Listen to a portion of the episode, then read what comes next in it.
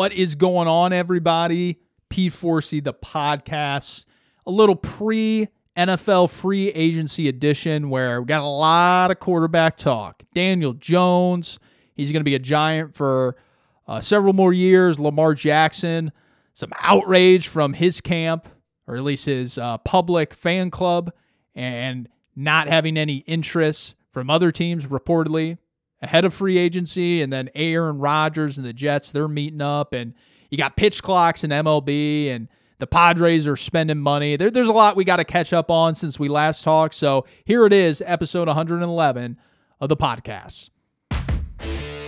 I'm sure someone who's listening here, much like myself, has always feared the unknown when leaving something or contemplating leaving something. Obviously, you know, relationships are always the big one. If you what what's life going to be like if I break up with this person or divorce this person? Oftentimes with jobs though, it's the same thing. What what is life like outside of my current role? And when you really get to thinking about that, it can become a really scary thing. So then that's how you see people that are working for the same job for seven, eight, nine, 15 years because they're just too scared to to take the leap outside of that. And maybe it is a good thing because you do have a good situation and you don't want to ruin it and maybe it's not your favorite thing, but there are some good benefits to it. So so maybe ultimately it's it's not a bad move to to stay in your lane and stay in your your little bubble. But a situation like the New York Giants with Daniel Jones and signing him to 35 million a year. And I understand the contract details as far as like guaranteed money hasn't come out yet and we'll see what that looks like here in a couple weeks once that or really a week once the deal is actually finalized once free agency start the uh, the start of the new league year as they call it. Well we'll find out those details and, and see if it's as onerous as as it appears. But all I know is that Daniel Jones drafted six overall, who, you know, I kind of like. He's an okay player, but from draft slot, number six overall, to contract now, the guy has never lived up to the, either of those billings. And the Giants, who were such a great organization, um, dating back to the 80s when you had Belichick and Parcells, they were um, one of the uh, pioneers in the grading system and drafting of NFL players. Uh, with George Young used to be the GM, and he's legendary amongst the general manager general manager circles. You know, it's just a far cry nowadays from where they once were because they are just refusing to divorce their own guys. And I'm not even mad about them bringing back Daniel Jones. I like Daniel Jones at a price not 35 million a year. Saquon Barkley at 10 million, I like that a lot. So they did accomplish one thing on Monday in getting him tagged. But the whole Daniel Jones thing, having his reps fly out and just really being narrowed in on getting him to a contract extension before free agency, it doesn't make any sense to me. It really doesn't. Because life without Daniel Jones, it could be pretty good. You could go to Jimmy Garoppolo. I know he's got to stay healthy, but Jimmy Garoppolo gives a lot of the same things as Daniel Jones, and the guy's played in a lot of playoff football games, even a Super Bowl, and he's come from a high level organization. Lamar Jackson's now to be had. I don't love him as a fit for the Giants, but that's the type of talent that's out there. It's really strange that the Giants, again, historically, have had great scouting departments and have had great general managers. I think they got a good one in Joe Schoen right now and a good head coach in Brian Daboll. Why are they afraid to let their scouts do the work? Once you let Daniel Jones go, it's now it's time to do our job. Now it's time to go draft a quarterback and find a guy that can play right away and just be serviceable for us. Who can replace Daniel Jones? That's not that tall of a task. But for whatever reason, they're scared about letting him go see the market. You know what I think Daniel Jones would find out is nobody's offering him 35 million a year outside of the New York Giants. So why the hell are the G-men doing it? You can lowball them and you can get them at a cheaper rate and then you can have a more competitive team. It's being stuck in your ways. It's being fearful of what's outside of the bubble that you live in. We've all been there, but I think a high level organization in the NFL, you can't afford to do that. And the Giants really messed up with this one. It was a great day for the sports media activists who really like to put their philanthropist hats on. I was not expecting. This is one thing that I was truly baffled by. Was not expecting it. That the Lamar Jackson sweepstakes, reportedly, Panthers, Falcons, uh, Dolphins. Um, oh, there's another team I'm, I'm missing there. Maybe it was the Jets. They're not going to have interest in pursuing Lamar Jackson once free agency starts. The Ryan Clarks of the world at ESPN, the Mike Florios of NBC, Andrew Brandt, Sports Illustrated, Mike Silver, used to be at NFL Network, even the local guys here, we're all baffled by this. And we're throwing around things like rotten and uh, and collusion that truly surprised me that people are that radical with Lamar Jackson and feel the need to defend this guy that much. It's really not all that hard to understand. Two years ago is when the Ravens and Lamar could have come to a contract extension off his rookie deal. Lamar Jackson was not motivated to negotiate. That's why it didn't happen. And then last year, about this time, Deshaun Jackson was signed to a fully guaranteed $230 million contract by the Browns, who are historically a moronic franchise. They've done a lot of losing in their time. The Ravens, financially prudent, analytic, pioneers of how you go about finding players in the draft, from Ozzie Newsome to Eric DeCosta, high level head coach. They do things the right way. And it was after that contract extension that the owner, Steve Bisciotti, talked about how Lamar Jackson actually needs to sit down and negotiate with the general manager. That's right. The guy represents himself and he has his mother sit in on the negotiations, all of which have been fully guaranteed proposals from what's been reported. So, when a team has to surrender two first round picks, they know that the player is only seeking fully guaranteed dollars all at or above what Deshaun Watson has earned. Again, a disaster train wreck contract. I can understand that maybe the suitors out there outside of the Ravens aren't all that interested. I know people love to pound the table because he was overlooked coming out of the draft, but this has just reached asinine levels when free agency hasn't even started. It's one thing to be reported, it's another when it actually when rubber meets the road, which we'll find out next week. I tend to believe there are going to be teams that are interested in Lamar. He's a phenomenal athlete. He's a phenomenal football player. Do do I love him? No, but I think he offers a lot. There are some red flags though.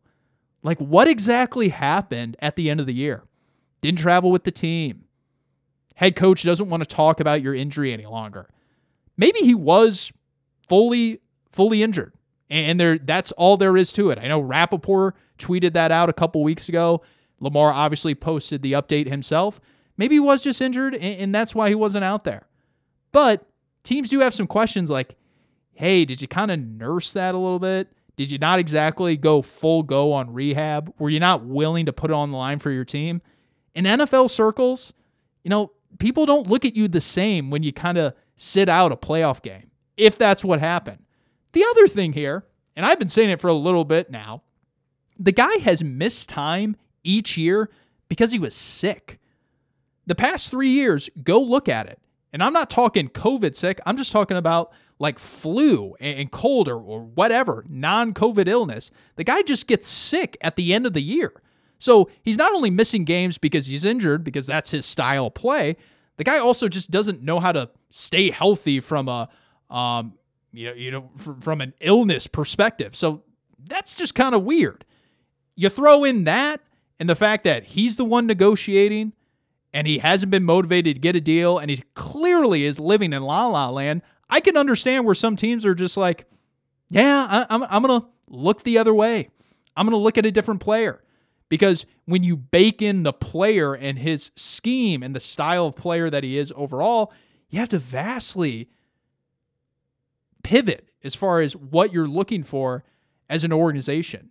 You build your team around the quarterback. He's a different quarterback, very good at what he does, but it's completely different and everything is played off of him. So when you see that there are reports that maybe a team like Atlanta, who's going into their third year with a head coach, the Dolphins, second year head coach, that they're not interested, yeah, because they don't want to restart what they've already done from a drafting and player team building perspective. I know in a vacuum, people will look at MVP in his prime. What the hell's going on? When you actually get deep beneath the surface, you can understand where they're not all going to be interested. So, from all the reporting that I see, Aaron Rodgers is going to play football. He definitely doesn't sound like a cat that's going to walk away and he's content. Usually, you can hear in the voice of players. Tom Brady, when he was addressing the media after the playoff loss to the Cowboys, you could tell, like, okay, this is it's legitimate. He might consider it. I was somewhat surprised because I don't see Tom Brady going out on a loss, but you know he did. He, he sounded like it at the podium. Aaron Rodgers is talking like a guy who wants a little of attention. When he when he's on McAfee and just talking about spirit and finding myself, like that, that doesn't sound like a guy who's ready to walk away from football. Typically, when when you're saying goodbye to something, you're definitely pouring your heart out on on what it's meant to you. He's not doing that. So he's going to be playing football, but the Packers, as I predicted, they're moving on. And think about how crazy that is that the Packers, we're, we're so deep into this that we understand it. But think how crazy it is that a guy that won back to back MVPs as recently as last year, 2020 and 2021, the team now wants to get rid of him because they're sick of the guy. They're sick of this I'm retiring, I'm not retiring, find myself, pooping and peeing in the woods and, and sitting in the dark. Yeah, they're, they're over it. This is Green Bay. This is not Oregon and California where, where you hang out in the offseason. We want a guy who's motivated, who's hungry. This is called Title Town.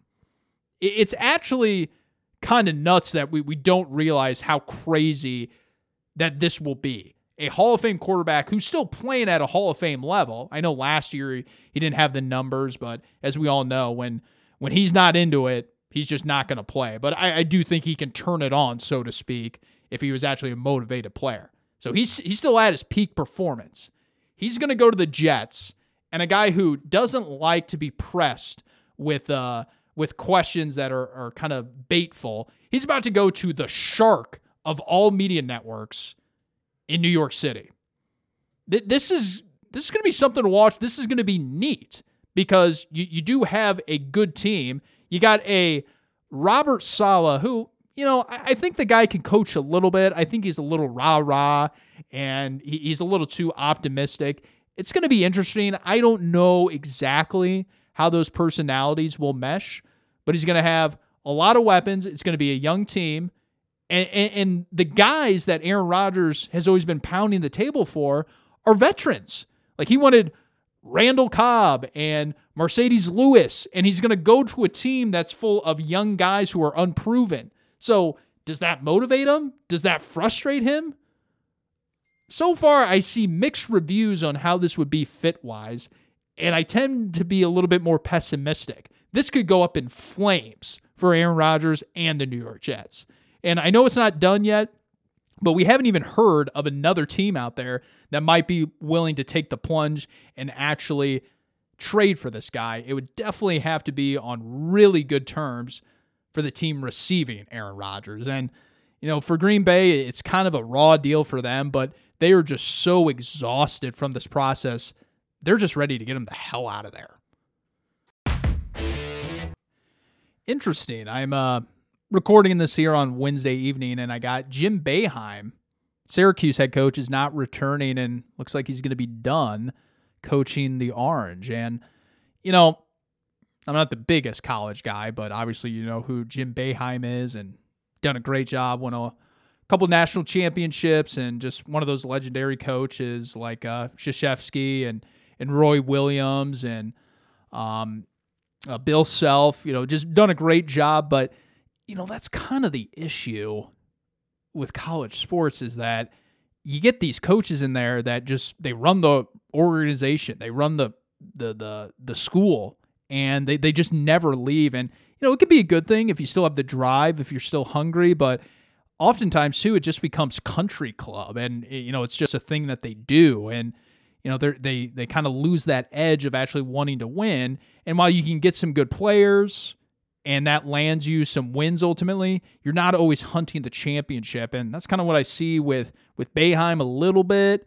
Um, Calipari, I know the Wildcats have fell off. Again, I'm not the biggest college hoops guy, but you know that that's what happens with these jobs, and it makes on the football side of things Saban all the more impressive. Like he's just continuously resetting, like Belichick in the NFL.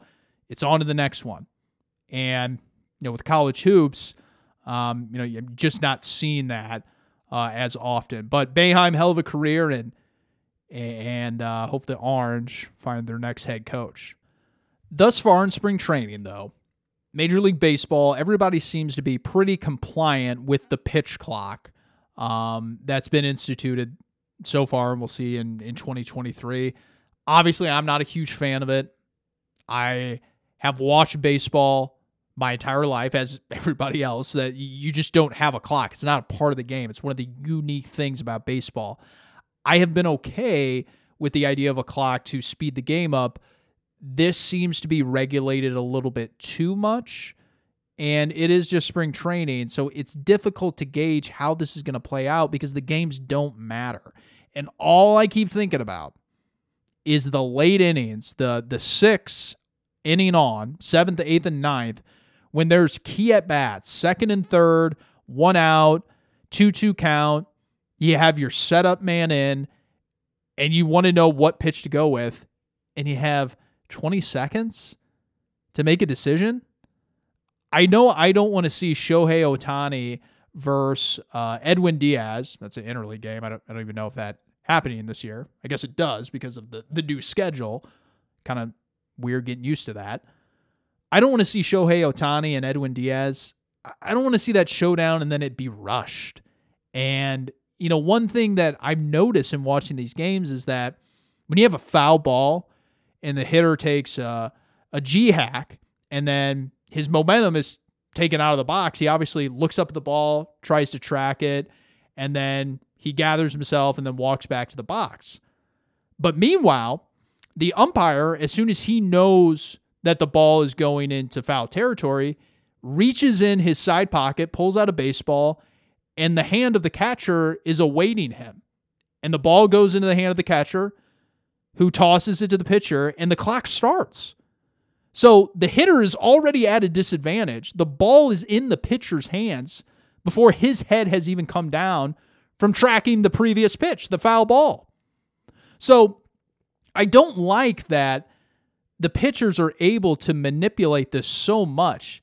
And then you get a timeout, and then the runners on base can just take off as the clock is winding down. And, you know, maybe this is just not being amenable to change. I don't know.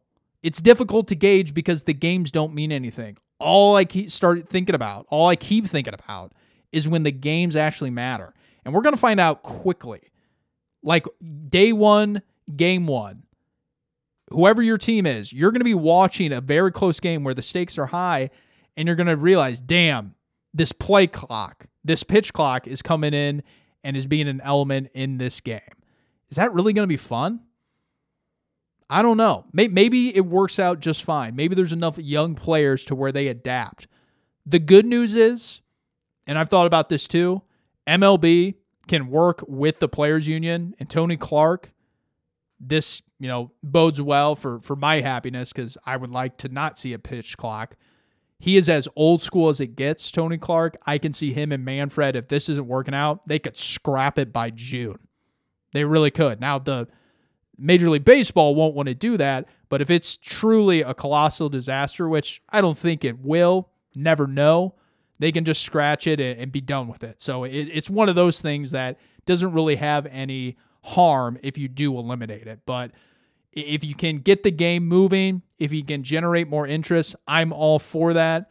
Uh, but personally, I just keep thinking about late inning, late game situations, and this clock is going to be a factor, which is no fun at all.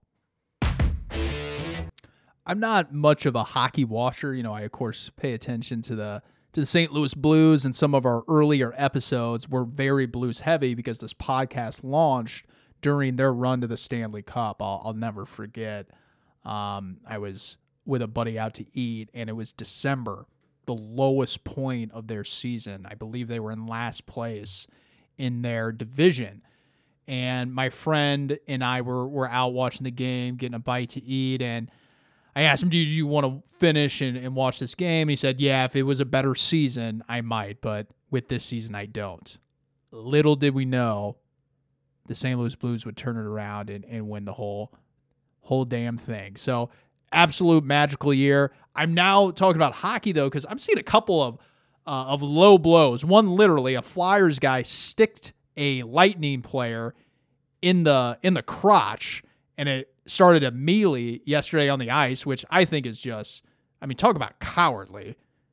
Of all the sports, I would never expect an NHL player to take that.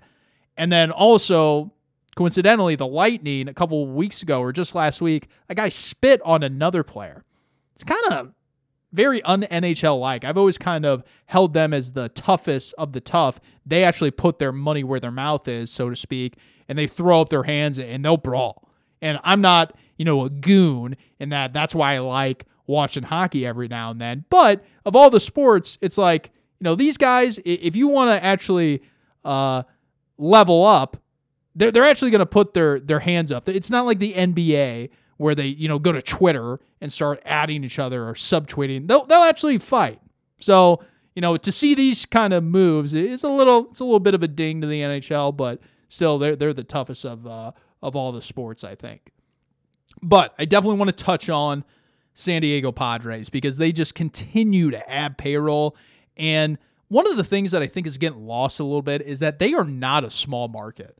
They're not a big market. They're not Los Angeles. They're not San Francisco, but they're not a small market. I understand they're the only show in town. Chargers have left, but they they got from a, a uh, TV market revenue perspective, they're actually pretty good. I, I would kind of categorize them as more mid market, kind of like St. Louis. St. Louis is a little bit bigger because they they have more territory as far as radio and TV and being able to generate uh, income that way.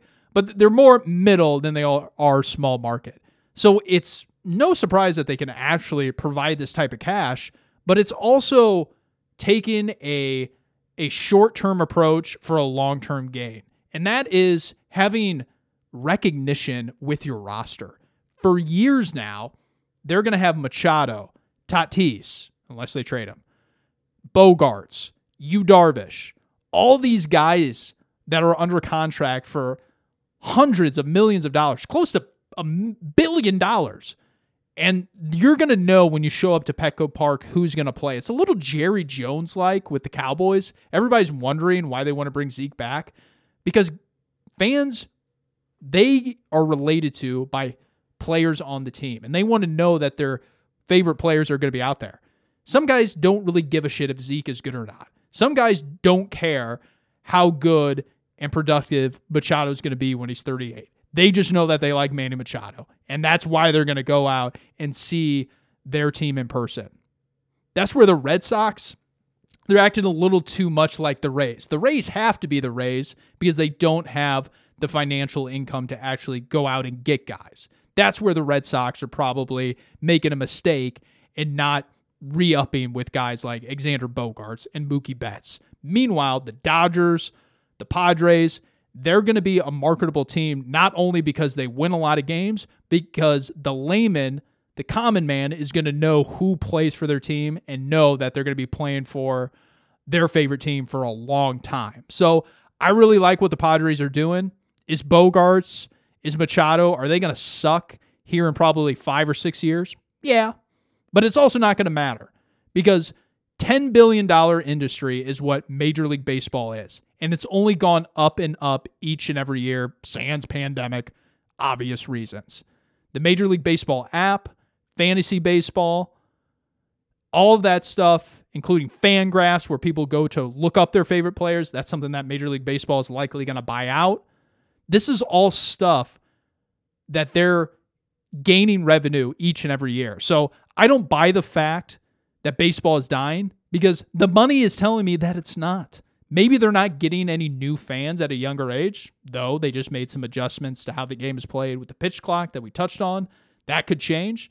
But the money is telling me that they are raking in cash, and that's not going to end anytime soon. That's going to do it. Appreciate everybody listening. Next week, free agency. We're going to talk about all the moves. We're going to talk about our World Baseball Classic, which kicked off yesterday evening. It's at 10 p.m., though. I'm actually in bed this time of year at that time. No NFL games, no meaningful baseball games. I, I got to hit the hay. Uh, so I'm not going to stay up for the the international game, but I'll definitely check out the ones that are earlier on in the day because love the World Baseball Classic. Nothing like it as far as countries across the world having meaningful baseball that they want to watch. There's no other sport where this could happen, and uh, it's just a wonderful thing to see. So we're going to talk about that. NFL free agency. We'll know where Lamar is going to be going. We'll know where Aaron Rodgers is going to be going. A, a, lot of great things happening next week. So tune into the podcast, share with your friends and everybody else. Thanks so much for choosing the show.